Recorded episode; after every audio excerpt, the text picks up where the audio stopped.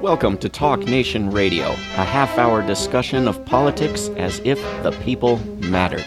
I'm David Swanson. It is my great privilege to welcome back to Talk Nation Radio our friend Harvey Wasserman. He is, of course, a lifelong activist who speaks and writes and organizes on energy and the environment and history and the drug war and election protection and grassroots politics. He has been teaching since 2004 history and cultural and ethnic diversity at two colleges in central Ohio.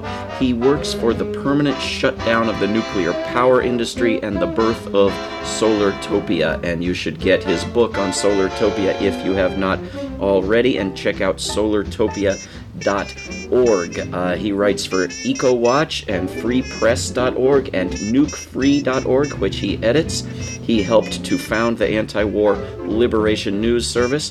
In 1972, his History of the United States, which you should also read, uh, introduced by Howard Zinn, helped to pave the way for a new generation of people's histories. In 1973, Harvey Wasserman coined the phrase no nukes and helped found the global grassroots movement against atomic energy. In 1990, he became a senior advisor to Greenpeace. Harvey's America at the Brink of Rebirth, The Organic Spiral of U.S. History, uh, will be published soon at solartopia.org. Harvey Wasserman, uh, welcome to Talk Nation Radio. Hey, it's great to be with you, David it's great to have you on here, and I want to talk about several uh, topics. If you've got 28 minutes uh, and we can fit them in, and one is that you are going to be uh, speaking, for which we are very grateful, at a conference coming up in September that we've organized at World Beyond War. And people can check it out at worldbeyondwar.org uh, and sign up to come to the conference in Washington, D.C., or to others around the world, uh, or to plan one of their own in their area. But you will be in Washington, D.C., and speaking about connections between the environment and war and peace. Can you can you give us a little taste of a preview? Well, first of all, I'm honored to be invited, and um, I'm going to be talking in specifically uh, in terms of uh, two major issues. Uh, first, the energy situation. We're in the process, David, of uh, shutting down the global atomic energy industry. I'm very, very happy to be able to say that, actually. Uh, but we've had uh, four uh, commercial reactors uh, announcements shut uh, within the recent days, and we expect many more because the entire nuclear fleet of commercial reactors, not only in the st- United States but all over the world, has become profoundly uneconomic. It always was, but the industry was able to hide its losses um, uh, within the uh, governmental. Um, bailouts, and they've found that now politically virtually impossible to do without massive public uproar. And as a result, they're having to face the actual market, um, which unfortunately, uh, because of fracked gas, but uh, thankfully because of renewable energy, the two of them um, have really priced out atomic power. And so all over the country, and really all over the world, it's happening in Europe as well. Um, uh, we don't know exactly what's happening in China, but uh, we think we suspect uh, that's happening there. It's happening there as well. Um, so all over the world, around 400 commercial reactors uh, that have been built are being phased out, and we don't see really much prospect for new reactors being built because there's tremendous public resistance and tremendous market resistance. So this is the first thing I'm going to say. In, in conjunction with that, as you mentioned, Solartopia, we are seeing the simultaneous rise, and of course, it's a cause of this, of a, a huge revolution, as Bernie would say, a huge revolution in renewable energy. The cost of uh, solar, of wind, of other uh, uh, green technologies, solartopian technologies, has just plummeted as their efficiencies have risen to the point where we really can envision a rapid transition to uh, the whole world being put onto a um, energy generation system that is in concert and in harmony with the planet as opposed to a, at war with it. Uh, rooftop solar in particular, I believe photovoltaic cells will be the biggest industry in the history of the world uh, after the internet and uh, of course it's related to the internet. And uh, this transition to an energy economy based on uh, renewables, based on the the um, bounties of the earth, as opposed to being at war with the earth, uh, will have an enormous impact. We just have to hope we get there um, before the next Fukushima. I mean, the arc of nuclear disasters has been terrifying. If you trace it from Three Mile Island to Chernobyl to Fukushima, we can only shudder at what might come next. So while we talk uh, joyously about this transition to solartopia and to a green-powered Earth, we are in terror of what is happening uh, to the commercial reactors, which are really going down very rapidly in terms of their safety um, in terms of the quality of maintenance and operation that's involved. They're running out of spare parts. They're running out of people who can actually operate them as the nuclear operating fleet of humans gets older and is not replaced by uh, younger people. So um, we're in a race against time here. Uh, we we do have the technology for the first time in history to put our entire energy energy generating system onto a mm, shall we say green basis um, we just have to work, redouble our efforts to shut down uh, the remaining reactors in this deteriorating fleet.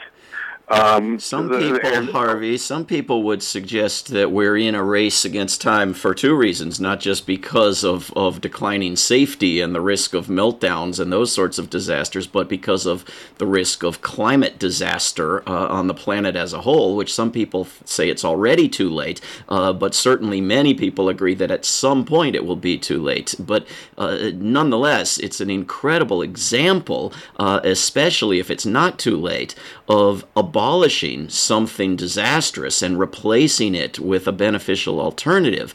Uh, and of course, that's what this conference is going to be about abolishing war and replacing it with, with positive alternatives. But, but other than the example of, you know, the model, are, are there connections between, between nuclear energy uh, and abolishing war? Oh, absolutely. Nuclear energy is a war technology. It, it grew out of the military, the old Atomic Energy Commission. Um, uh, the nuclear power was originally just window dressing for the bomb industry, and it continues to be in many ways. Um, although I think in this case the uh, the genie that came out of the bottle uh, t- took over, and you have to remember that uh, uh, nuclear power plants, commercial reactors, of which I say there are about 400, are really just standing nuclear bombs and they allow the the terrorists, um, uh, such as they are, to uh, they're they're really pre-deployed nuclear weapons. Where it used to require a huge infrastructure to develop atomic bombs and uh, deploy them. Now we have these commercial reactors, which, God forbid, uh, could be turned into to nuclear bombs themselves. So uh, the reversal. Also, by the way, David, uh, you know much of the war that we fight in, in the current world is about energy. And if we can uh, transform the energy system into a decentralized, uh, locally owned phenomena, which photovoltaics, wind power, LED lighting, and other things like in, you know related solartopian technologies allows, then one of the major incentives for war will be um, eliminated. Uh, uh, you know, the, the, the wars for oil and gas become obsolete if we are generating our power with solar panels. Nobody's going to go to war over a solar panel. Well, maybe they will, well, or a windmill, but you know, at this point in time, it it doesn't look likely. Let's put it that way. Well, I, I'm inclined to very much agree, uh, Harvey Wasserman, but uh, to the extent that the United States, even since before there was a United States, has been seeking greater and greater domination of territory, domination of the of the continent, and then of the rest of the world, uh, it's possible, uh, of course, that wars would continue, even if we eliminated fossil fuels as a, a justification or an excuse or a motivation for wars. Uh, and and it seems that the wars themselves, uh, at least now, are, are, among the greatest causes of environmental destruction through the through the radiation and the and the toxins and the poisons and the fossil fuel consumptions of the military, uh, and yet there's virtually no connection between those opposing the military and those opposing environmental destruction. And, and the big environmental groups just will not touch opposing wars and militarism with a 10 foot pole. And I'm, I'm wondering if you know of any, any potential for connections between two movements that would be stronger together. Yes, uh, you know we have done that, and um, uh, David. Recently, I was on the the good ship Golden Rule, which, as you know, in 1958 uh, attempted to sail into the nuclear test zone in the Marshall Islands. Uh, the crew was arrested and the boat was imprisoned, but another boat, they inspired the Hiroshima Phoenix to go into the Marshall Islands and slow down nuclear testing. And that boat had a storied history. It was actually sunken on the bottom of Humboldt Bay for a while, but it's been restored. And, um, and not long ago, actually in early June, I was on the Golden Rule in uh, Portland, Oregon and we sailed um, against the uh, warships. When we just sort of we didn't blockade them at this point, but we were actually uh, hit by a, a police boat. Um, but uh, we we sailed around the uh, the warships and displayed our Veterans for Peace and our peace symbol. And I did a radio show from the the deck in the middle of the pouring rain uh, from the Golden Rule, and one of our principal spokesperson, a woman named Mimi German, who uh, is not only working uh, against the warships, but also for the shutdown of the WHOOPS 2 reactor, which is the last one in the Northwest. So I think we see last operating in the Northwest. And of course, it's at the Hanford nuclear weapons site, which is a tremendous blight, uh, a poison, you know, boil on the um, on the on the planet. So I think the confluence of the two issues, certainly in the Northwest and elsewhere, is pretty clear. And uh, I know that in my 43 years of working against nuclear power, there's always been a dimension of nuclear against working against nuclear weapons. There's always been a presumption that the two issues are interlocked. And now, of course, uh, since we've experienced the Iraq War and the insanity in the Middle East over wars for energy, if we're in a position now to um, uh, undercut all that, um, uh, it will be a very interesting transition to see what other things our human species can come up with to fight over, fight wars over. Oh, they'll, they'll come up with something. I, I, you know, unless we stop the mentality that says wars are okay, they'll come up with reasons uh, for yes, wars. absolutely. But, but there, there is a there is a growing movement, Harvey, a young and growing movement uh, among especially the non nuclear weapons nations to ban nuclear weapons because the nuclear weapons nations are, are not complying with the non proliferation treaty that requires them to disarm. Uh, I wonder if any environmental organizations are likely to join in a movement that's not being led by the U.S., Russia, China, France, Britain, but uh, but by by other countries uh, that's pushing for a ban on on nuclear weaponry. Well, I've had the incredible good luck and good fortune to be involved with Greenpeace since 1990, and that has always been you know, uh, part of our ethos is to oppose both nuclear weapons and nuclear power and uh, we're continuing that. I was just in a, our annual general meeting with our wonderful executive director Annie Leonard, and um, uh, th- this has been a dual uh, agenda. Well, of course, with the name Greenpeace uh, for uh, since uh, since our birth, and uh, I think that people are getting the message pretty clearly.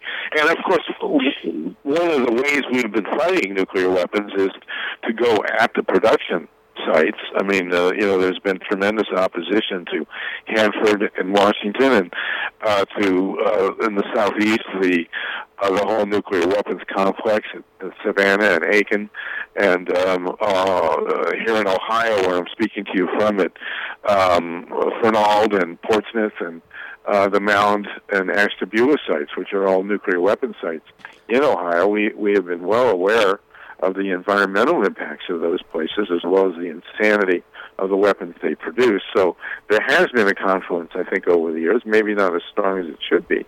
You look at the great work of Bob Alvarez in D.C., who has been a tremendous researcher both on the nuclear weapons and the nuclear power uh, complex. Um, I, I think that the, the, you know it's a small planet, And uh, nuclear weapons have been killing people for decades without even exploding. And and, uh, and we have to confront that reality. And I think uh, the the the joining of the two movements is is pretty obvious. Yeah, well, Greenpeace is the perfect name for an organization and and a perfect uh, you know potential for for combining the two. Uh, what do you make of of reports? Correct me if I'm wrong, but my understanding in recent months and years there are a number of dictatorships in the Middle East, Saudi Arabia among them, uh, looking at building up nuclear power, uh, which many see as you know a step to put your government, your nation, uh, within reach of nuclear weaponry. That seems like a trend in the wrong direction, and you're describing this wonderful trend away from nuclear power. Well, it's utterly insane, of course, and recently Russia signed a deal with Nigeria to uh, sell at eighty billion dollars worth of commercial reactors. I mean, there's a very high skepticism that it'll ever happen. One of the great things, the only great things about nuclear power plants is that they are incredibly expensive and take forever to build. And um, uh, so the idea of the Saudis building a nuclear power plant is terrifying, but I think it's stoppable. I mean, you have to remember also that the French um, in the late 70s were about to sell 36 reactors to Iran um, uh, before the uh, Ayatollah threw out the Shah. So, you know, and we're all concerned about both China and India uh, building more reactors. We know that there are popular movements in both those countries to, to stop it from happening. So this, uh, David, is part of the mission of our activism, and we're going to have to go into these countries somehow uh, prevent these things from happening. So, so when you talk about the the imminent uh, or at least near future elimination of nuclear power, you're talking about in the United States alone and Europe. Um, and uh, you know, Europe is is going faster than the U.S. As you know, uh, uh, Germany uh, had 19 reactors after Fukushima. They shut eight, and have a very clear path to shutting the rest of them. And their transition to renewables has been spectacularly successful, um, uh, serving as a, a, a role model for the rest of the world. Um, I think the next country to go that direction will be California. Um, we're on the brink, we hope, of shutting the last two reactors in California, plus WHOOPS 2 in Washington, which will give us a, a nuclear free West Coast and uh, will pave the way, we hope, for not only a re- renewable revolution, but also, uh, you know, ridding ourselves of the uh, the nuclear weapons infrastructure. So, you know, I'm I'm a born optimist. I like to talk. I don't see uh, the point of pessimism to a certain extent, uh, except maybe to give us a dose of reality. So it's it's a horse race, David. We you know we have to shut these reactors before they blow up, and we have to um, shut down the nuclear weapons industry and the rest of the armaments business before we have still more wars. Um, who knows who's going to win, but our survival certainly depends on it. Yeah, but as the countries that have tried nuclear power get rid of it for economic reasons and safety reasons, uh, it makes these other countries that are picking up nuclear power look that much more transparently as using it as a step toward nuclear weaponry, or, or as Japan has referred to it, having a bomb in the basement, having the potential uh, to threaten somebody with developing nuclear weaponry, and that that scares me. Um, but I, I well, it should.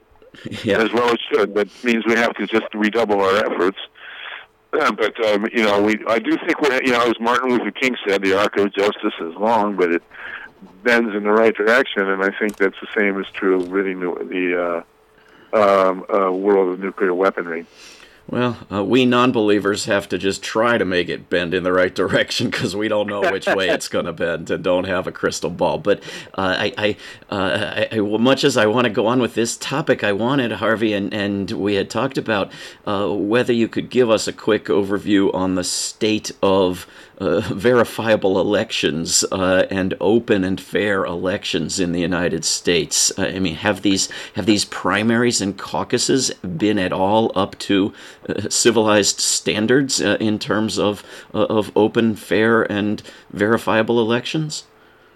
Well, I will tell you without hesitation that the 2016 primary season, especially on the Democratic Party side, has been a mockery of democracy I mean, we have at least 10 states where the exit polling and the various polling is completely out of the range of margin of error with the actual vote count, including California, where millions of voters votes were um, not counted, including especially in New York City, where at least 100,000 voters in Brooklyn uh, were turned away.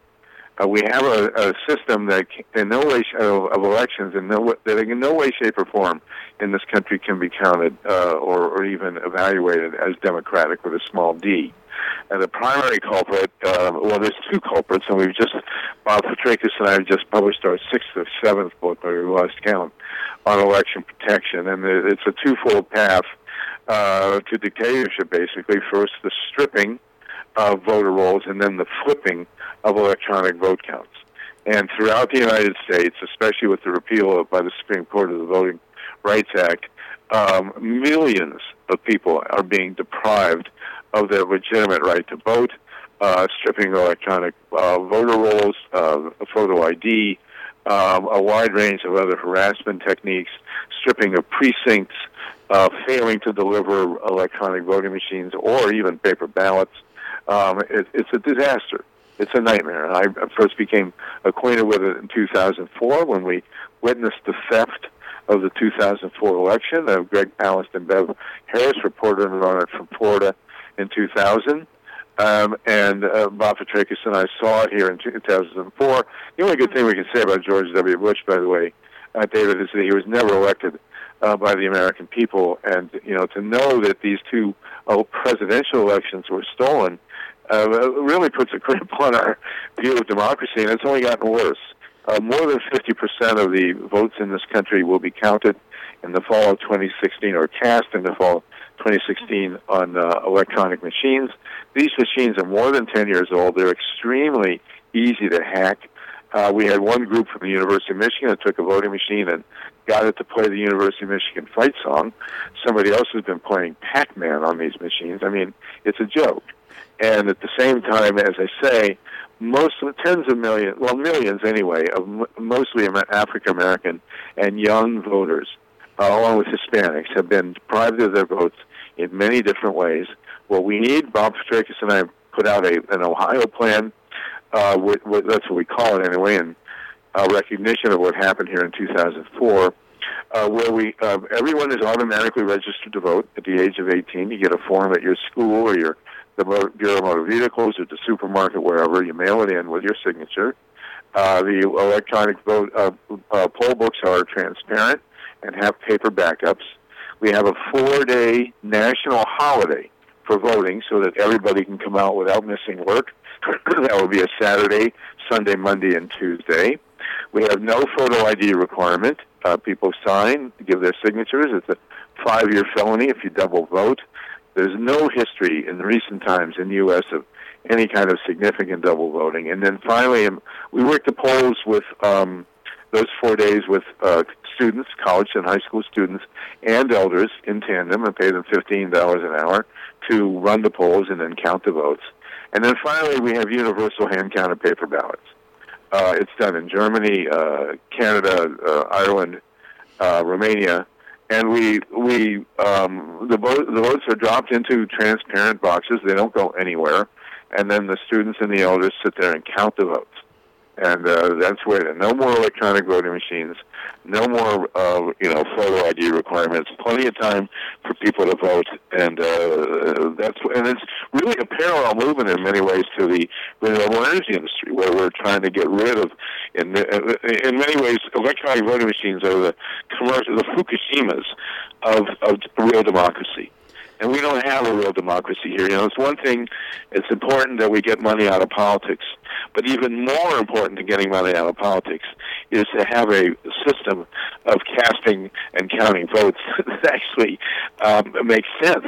What we have now is nothing even resembling that, and the primary season has been a disaster in terms of disenfranchisement, disenfranchisement and um, you know dubious vote counts. Let's put it that way. Well, I, I, I love your set of reform. We just have a few minutes left. I love your set of reforms, but they sound like they're aimed at general elections. It seems in primaries you've got to deal with the question of whether to have these things called caucuses or not, whether to have these people called delegates or not, uh, whether to have super delegates piled on top of them that aren't voted for at all, uh, whether to let people who are not a member of the party vote in the party's primary, or in the case of California, let them vote but make them vote on provisional ballots and then not count them until you know sometime long after the the winner's been announced. Uh, I, I mean, what what is the fair way to do to do the primaries? Same way. I mean, you know, you, you should everybody should be equally registered. You should be able to go in, vote on a paper ballot in, in, for whoever you want in whatever party you want.